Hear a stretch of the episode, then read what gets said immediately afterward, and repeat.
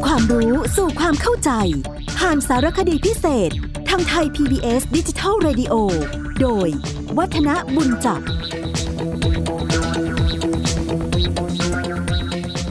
สวัสดีครับท่านผู้ฟังครับเกี่ยวกับเรื่องของการปลูกเรือนของไทยเราเนี่ยผมก็นำหลายเรื่องที่คนโบราณเขาเรียกกันว่าถือเป็นหลักเป็นเกณฑ์มาพูดมาคุยให้ท่านผู้ฟังได้ฟังกันตั้งแต่เรื่องของการตรวจดวงชะตาของเจ้าของเรือนไปถึงเรื่องของการเข้าป่าไปตัดไม้การเลือกลักษณะของเสาพิธีจัดเสารวมทั้งให้ได้รู้ชื่อของเสาของรอดของพึงของคือของดั้งซึ่งเป็นส่วนต่างๆของอาคารบ้านเราแม้กระทั่งชื่อของเสาเนี่ยน่าสนใจมากว่าโอ้โหเสาทุกเสานั้นมีชื่อหมดเลยนะฮะแต่ว่าเท่าที่ปรากฏชื่อที่เรียกกันเนี่ยก็มีอยู่ทั้งหมด8เสาด้วยกันนะก็คือพรหมพิทักษ์ฤสายนารายเรืองภพจบพระนครบางทีเรียกบวรขวัญเมืองมั่งสุวรรณขวัญเมืองมั่งนะครับแล้วก็เรืองราหุลเจ้าคุณพระคลังพระบังโพยไพรแล้วก็พระชัยมงคลนะเสาทั้ง8ก็แสดงว่าในส่วนของการที่คนโบราณสร้างนั้นก็คงจะอาคารหลักๆประมาณขนาดนี้นะแล้วพอมี8เสาขึ้นมาก็ต้องถามว่าเรือนของเราเป็นเรือนขนาดไหนกันแน่นะครับ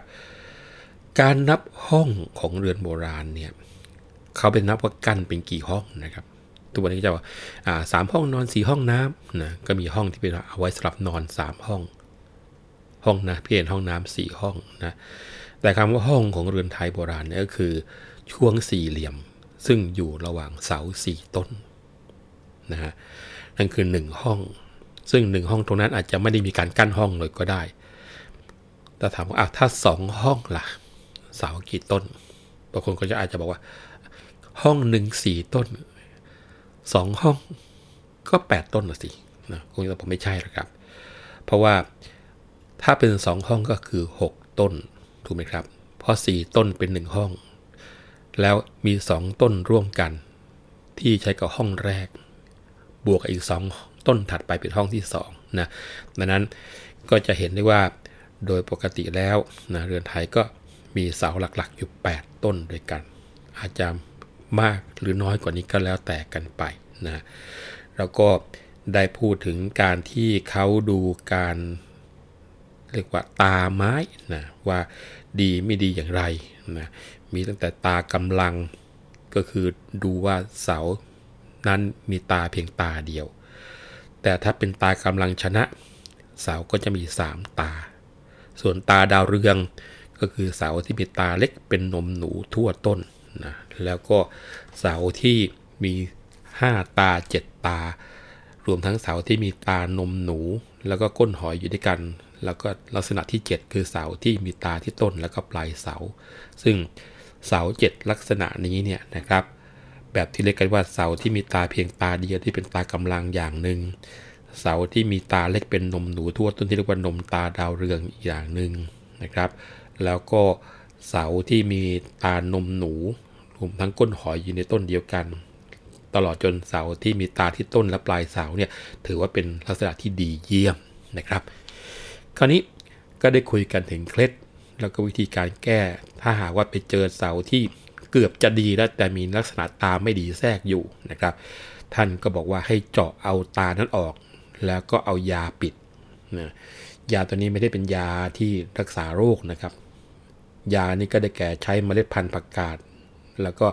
ขี้วัวแดงน้ำผึ้งรวงน้ำนมบัวเอาทั้งบดเนี่ยจำนวนเท่ากันมาบดแล้วก็ปิดที่ตาเสาเขาก็บอกว่าจะทำให้ตาที่ร้ายกลายเป็นสวัสดีมงคลได้นะคราวนี้เราก็มาคุยกันต่อเกี่ยวกับเรื่องของลักษณะของเสาที่ไม่ดีบ้างโบราณท่านก็จำแนกลักษณะของเสาที่มีลักษณะไม่ดีเอาไว้7แบบเหมือนกับกลุ่มของเสาดีเหมือนกันนะครับลักษณะของเสาที่จะมาปลูกเรือนไม่ดีลักษณะแรกก็คือเสาอมเปลือกเป็นรอยช้างแทงนะก็คือเนื้อไม้เป็นแผลช้ำดันเข้าไปนะอันนี้เป็นอย่างไม้ขอนดอกเขาไม่เอากันนะ เสาไม่ดีอย่างที่สองคือเสาที่เป็นรอยเชือกเถาวัลย์รัดถอนคอนะครับเหมือนกับเอาเชือกรัดแล้วก็ดึงขึ้นมาเป็นรอยอย่างนั้นไม่เอานะครับเสาไม่ดีลักษณะเสาคือเสาที่เป็นปากช้างยังไงที่เขาเสาปากช้างก็คือมีง่ามกิ่งอยู่ตรงที่ใดก็ตามถากกิ่งง่ามทิ้งไปเป็นแผลตาไม้อันนี้ถือเป็นเสาไม่ดีนะอีกอย่างนึงก็คือเสาที่เป็นเพรียงนะคือมีตาเป็นรูปอ่ะนะครับรวมทั้งเสาที่เป็นตาเรียงหมอนคือตาเรียงกันเป็นแถวเลยนะครับนี่เป็นลักษณะที่5ที่ถือเป็นตาไม่ดีที่ไปปรากฏในเสานะครับ6ก็คือเสาที่เป็นเป็ดไซส์ไก่ตอดสลักรอดหมูสีแล้วก็เสาคดอย่างน่องช้างรวมทั้งเสาที่วางไว้บาปพ้นดินอาจจะงงๆว่าทำไมลักษณะของเสาไม่ดีลักษณะที่6นี่จริงๆแล้วมันแยกย่อยไปได้เยอะแยะหมดเลยนะเสาที่ว่าเป็ดไซส์คือยังไงนะก็คือเสาเรือนที่มีตาเสมอหลังดินซึ่งเป็ดไซส์ได้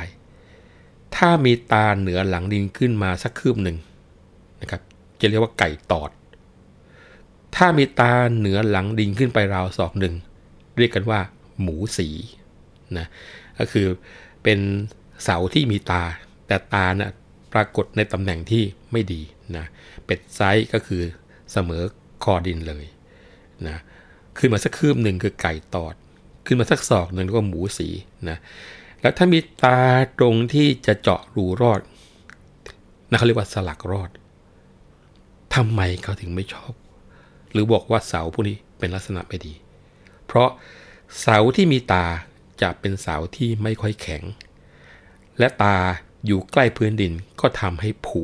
หรือว่าแมลงชอนใช้ได้ง่ายแล้วก็บอกธรรมชาติของเป็ดกับไก่เนี่ยนะครับชอบที่จะมา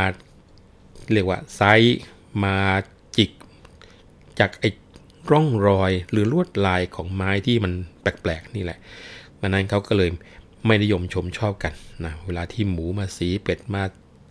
ไซส์ไก่มาตอดเนี่ยนะครับถือว่าไม่เป็นมงคลแล้วก็ลักษณะที่7คือเสาตกน้ำมันด้วยเหตุนี้แหละครับเขาถึงไม่นิยมใช้ไม้ตะเคียนไม้เต็งรังเขาไม่เอามาทำเสากันเพราะว่าทั้งไม้เต็งรังแล้วก็ไม้ตะเคียนเนี่ยเป็นไม้ที่เขาเรียกกันว่าเสามีชันนะเมื่อทำเสาเรือนอยู่ไปนานๆเนี่ยไม้แห้งเกิดแตกร้าวเป็นรอยที่ปลายเสาแล้วเนี่ยชั้นน้ำมันที่อยู่ในนั้นน่ะก็จะได้รับความร้อนแล้วก็ละลายไหลเยิ้มซึมออกมาแล้วก็จากการที่อยู่ๆน้ำมันไหลเยิ้มออกมาเนี่ยเขาก็เลยเชื่อกันว่ามีผีอาศัยอยู่ก็เลยต้องมีการทำหิ้งจุดธูปจุดเทียนบูชาหรือว่ารื้อไปถวายวัดซะหากว่าไม่สามารถรื้อได้ก็เอาทองมาปิดแล้วก็ต้องมีการทักแก้เคล็ดเลยนะท่านผู้ฟังคือมีการทักบอกว่าเสาตกน้ำมันเมื่อไรตกเป็นทองตั้งหากนะนี่เป็นการแก้เคล็ดนะครับเพื่อทำให้สบายใจขึ้นนะคราวนี้นอกจากที่จะมีการคัดเลือกเสาแล้วยังมีการทำเกี่ยวกับเรื่องของยาทาเสาเรือนด้วยนะครับโดยการที่เขาจะเอากฤษณาเอาหรดานทองคำเปลวโคนมน้ำผึ้งเรือนนะทั้งหมดเนี่ยนะครับจำนวนเท่าๆกันมาบดทาเสาที่ร้ายให้กลายเป็นดีได้นะวิธีการก็คือเอากฤษณาหรดานทองคำเปลวโคนมน้ำผึ้งเรือนนะเอามาผสมบดถ้าเจอลักษณะเสาที่ไม่ดีถ้าติดตั้งไปแล้วนะถ้าติดตั้งไปแล้วเนี่ยเขาจะเป็นส่วนที่ผ่อนร้ายให้คลายขึ้นมาหน่อยก็ใช้วิธีการเอายาทากันแล้วกันนะนอกจากชื่อเสานะยังมีชื่อรอดด้วยนะเรารู้อยู่แล้วนะว่ารอดคืออะไรนะครับส่วนรอดก็คือไม้ที่สอดเข้าไปในรูเสาเป็นคู่ๆสำหรับรับส่วนที่เรียกกันว่าเป็นตรงนะรอดนั้นก็จะมีอยู่4ตัวชื่อต่างกันนะครับรอดตัวที่1ชื่อว่าประจันมารารอดตัวที่2ชื่อว่ามหาโภคทรัพย์แล้วก็รอดที่3ชื่อว่าดับถ้อยคำและรอดตัวที่4ชื่อว่าห้ามทุกข์ร้อนจะเห็นได้ว่าการตั้งชื่อของไทยนิยมทำให้มีความคล้องจองกันหมดเลย ในแง่ของชื่อสาวก็มีตั้งแต่พรหมพิทักษ์หรือสายนารายณ์เรืองภพจบพระนครบวรขวัญเมืองเรืองราหุลเจ้าคุณพระคลังพระบางโพยภายพระชัยมงคลรอดก็มีประจันมารามหาโภคทรัพย์ดับถ้อยคำห้ามทุกร้อนแม้กระทั่งชื่อพรึงนะครับพรึงนี่ก็คงจะจำได้นะคนที่อยู่บ้านเรือนไทยก็คงจะรู้จักว่าพรึงก็คือไม้กระดานหน้าใหญ่พอๆกับวงเรือนนะรัดรอบเสาทั้ง4ชื่อพรึงก็จะมีพรึงรีเรียงหมอนพรึงสุนทรพิทักษ์พรึงรีอีกอันนึงชื่อว่าพรึงประลักษ์จำลองพรึงสกัดชื่อว่าห้องใสญาตินะชื่อพรึงก็มีชื่อคือก็มีนะครับคือที่1ชื่อว่ามาศนพคุณคือที่2ชื่อว่าเจ้าคุณอัมพรคือที่3ชื่อว่ามังกรล่อแก้วคือที่4ชื่อว่าแคล้วศัตรูดั้งนะงงอีกถ้าหากว่าไม่ไล่ฟังนะครับเพราะว่าคือนี่ทุกคนน่าจะเข้าใจได้เพราะว่าเป็นไม้เครื่องบนสำหรับยึดหัวเสาด้านขวางเป็นเครื่องบังคับปลายเสาไม้ให้ไม่ให้เสียนะครับส่วนดั้งเนี่ยนะครับดั้งนี้ก็คือเสาที่ตั้งบนรอดสำหรับรับอกไก่แต่ถ้าหากว่าตั้งบนรอดหรือคือนะครับเขาจะมีเรียกชื่ออีกชื่อหนึ่งว่าดั้งแขวนนะแล้วก็จะมีชื่อเรียกเวียนไปทางขวามือเป็นลำดับอีกเช่นกันโดยที่ดั้งที่1และดั้งที่2จะเรียกว่าธนูจำนงส่วนดั้งที่3นี่จะชื่อว่านรงเรืองชัยหรือว่าธนูเรืองชัยแล้วแต่จะเรียกกันนะครับแล้วก็จุดที่น่าสนใจอีกอย่างนึงนะครับก็คือเกี่ยวกับเสาเอกเนี่ยการที่จะสร้างบ้านในแต่ละเดือนนะครับเสาเอกอยู่คนละทิศกันถ้าเป็นการที่ไปปลูกสร้างในเดือนอ้ายเดือนยี่เดือน3เสาเอกอยู่ที่อีสานใช้ผ้าลายห่มทั้งเสาเอกเสาโทเดือน4เดือน5เดือน6เสาเอกอยู่ทิศอาคเนย์คือตะวันออกเฉียงใต้ให้เอาผ้าสีเหลืองห่มเสาเอกเสาโทเดือน7เดือน8เดือน9เสาเอกอยู่ทิศอรดีตะวันตกเฉียงใต้นะใช้ผ้าขาวห่มเสาเอกเสาโทถ้าเป็นเดือน10 11 12เสาเอกอยู่ทิศพายัพคือตะวันออกเฉียงเหนือใช้ผ้าสีน้ำเงินแก่ห่มเสาเอกเสาโทแล้วเมื่อยกเสาเอกต้นแรกได้แล้วก็นับเวียนขวาเป็นทักษิณาวัตรเป็นต้นที่2นั่นแหละคือเสาโทนะครับแล้วก็ไล่เป็น8เสาตามที่เคยบอกชื่อท่านผู้ฟังไปแล้วถ้าเสาปักคู่กับเสาเดิมเพื่อที่จะช่วยรับน้ำหนักและแบ่งเบาภาระเสาเดิมหรือว่ามีไว้เพื่อเตรียมล่วงหน้าหากเสาเดิมเกิดผุขาดทรุดตัวเสานี้เขาจะเรียกว่าเสาหมอนะครับเอาละครับวันนี้เราหมดเวลาแล้วครั้งหน้าเรามาคุยกันเรื่องของเรือนไทยกันต่อน่าสนใจทีเดียววันนี้ผมวัฒนบุญจับขอลาไปก่อนนะครับสวัสดีครับ